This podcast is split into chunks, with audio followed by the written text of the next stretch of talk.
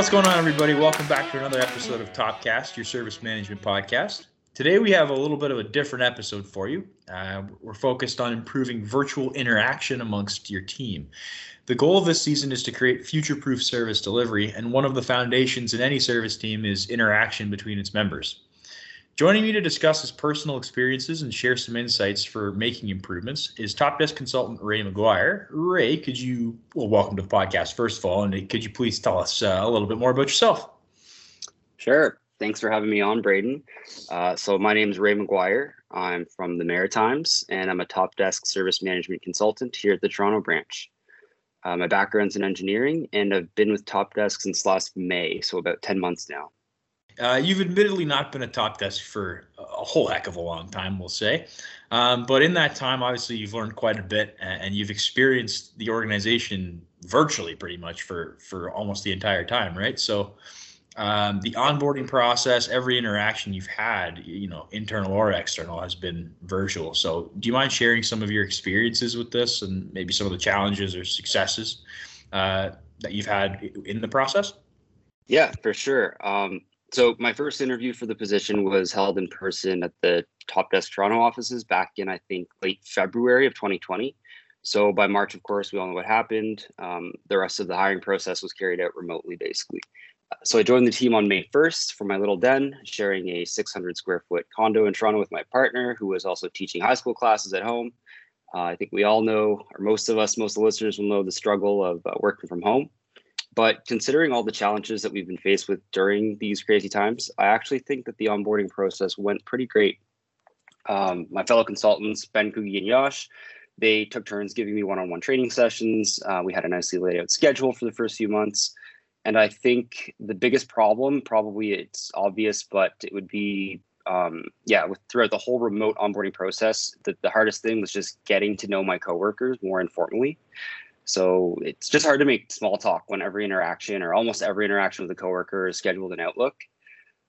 We got around it by playing a few games like skribbl.io, uh, Jackbox, and Among Us. They were all great ways to hang out virtually, but they also have limitations.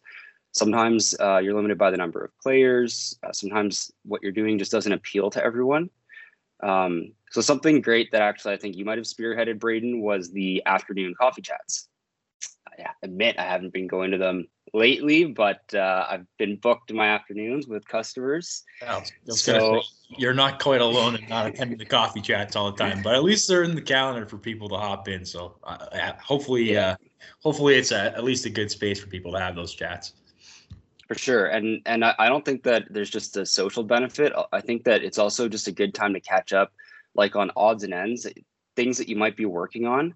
Um, so yeah, I think it has sort of a double double advantage there. The other cool thing that that we did or that I've done since starting at Top Desk was uh, our branch manager Robert. He encouraged me to think of a creative way to host a borrel in our office, uh, even though we're working from home all the time. And a borrel, I don't know if you've mentioned on the program before. It's a Dutch term for social drinks on Friday afternoons. Um, and there are a few things that I love more than drinking beer on Friday afternoon. But unfortunately, in Canada, we can't mail alcohol through the postal system. So instead, I drove around Toronto all day, uh, delivering beers and snacks. But at the same time, I got to meet all of my coworkers face to face. I think that's how we met uh, for our first time face to face. Actually, yeah. I was going to say, I think uh, I think that is the case, and this proves you know proves true the statement: uh, all heroes don't necessarily need to wear capes. so it, it was it was very much appreciated. Yeah, I remember the Snapchat that you filmed. It was good so yeah, it was great. It was over 400 kilometers, took all day, but it was really fun. So not totally practical for everyone, but if you were in a similar circumstance, I would definitely recommend it. It was it was a good experience. Another different social event that I experienced was at boot camp. So it's another top desk thing. After you've been with the company for six months or so, you attend what they call boot camp, which is a, about a week long training. Normally it happens in the Netherlands, but unfortunately this year that couldn't happen, so it was virtual but one of the events that they had set up for us was they got there's this company called Meebo or Mybo. It's a Dutch company, and they've created like a virtual world that looks a bit like Minecraft, but everyone has a and it's first person view, and on your head it's basically like a computer monitor. And so when you're walking around the world, you see everyone else's faces, but um, you can move around and it, it's it gives you more than just a like a regular chat room because you can sort of naturally join and lead conversations by walking into them and walking away. And there was like a stage and a beach. So it was really cool. And i think that all of these new types of experience really help with engagement because when it's something that's brand new it's fascinating. And uh, yeah I, I thought that was a really interesting virtual experience. Yeah that's awesome. I think uh, you know for any sort of team leader, not necessarily just you know in top desk or, or, ser- or service management team leaders. Um, any of those ideas are unreal ideas to sort of drive that engagement amongst your team. So just like you said there as well. Um, obviously, many of these things you mentioned are not solely challenges faced by just top desk, like I said, but uh, the vast majority can be applied to any team uh, building or bonding experience, service delivery teams included. So, given your understanding of the way a service team should function, uh, what are some challenges you've seen customers that that you work that you work with experience? Yeah, I, I definitely see some of the same challenges being faced in other organizations, um, service teams included. Um, so, for example, I've noticed that sometimes there's this gray area where there's something that you've been meaning to ask a colleague, but it's not important enough to warrant a meeting it's sort of what I alluded to earlier in that double function of the coffee chats. It's not just a social advantage, but you also have the opportunity to just bring up small things that aren't big enough for a meeting. Um, because if you don't have that opportunity, then the next thing you know, you need that information and you haven't had a chance to ask them yet. So, uh, yeah, it's sort of like when you're in the office, when you back in the pre-pandemic days, when you'd go to grab a coffee and stop by a coworker's desk to chat on your way back. So um, it's great. It's like I like I was saying, it provides just the social cohesion benefit, but also they sort of oil the machine and they fill the gaps in between meetings. And right now we just don't have enough opportunities to do that. Yeah, I think I, I totally agree with that. Um, one of the things that that uh, you know I typically do when I'm in the office as well is, you know, whether it's a coffee or just like spinning your chair around to ask somebody a question, you don't necessarily have that interaction anymore, and that's like crucial. And and uh, yeah, yeah, like you say, especially when you're experiencing it virtually, it's hard to find those opportunities. So. Uh, I think you know some of the challenges we've identified already, and, and you've listed you know a few things that you experienced yourself. So you know, many service departments have already taken steps to improve like team efficiencies and, and connection virtually. Um, but what are some of the recommendations you could give uh, based on your experience and your time spent working with uh, working with our customers?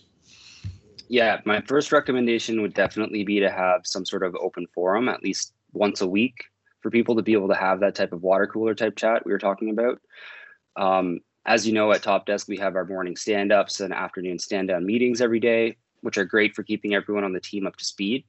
If that's too much for your organization, I would definitely suggest finding another way to host an open forum style chat with your coworkers every so often.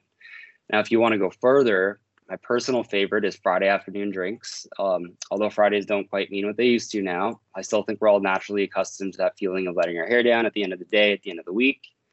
Uh, caveat though is I would hesitate from making it a recurring event. Uh, we also mentioned that earlier because they tend to peter out in attendance eventually.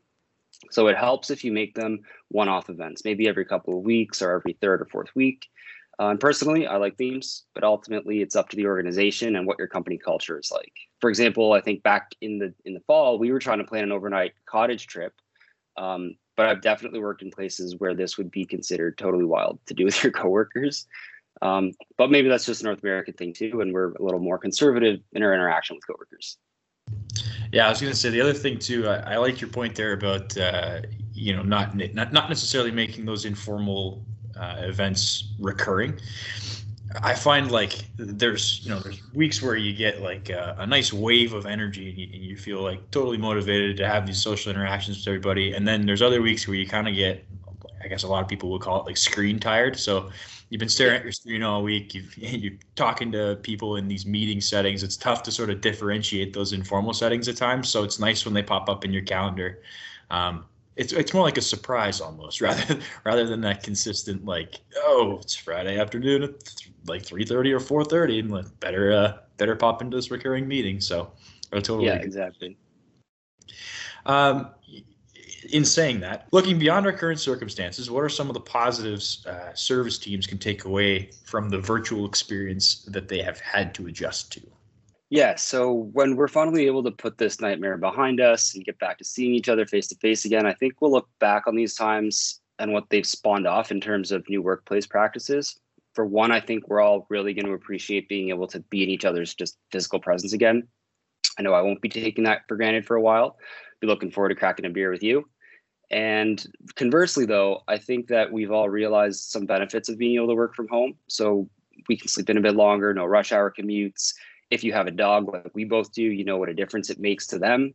Uh, so I think that will help in our work life balance going forward and moving out of the pandemic. I've actually seen a few articles recently that uh, have been comparing the effect or uneffect of the pandemic that we're going through right now to what happened after the Black Death in the 14th century. So their pandemic was way worse, of course. I think something like half of all peasants were killed.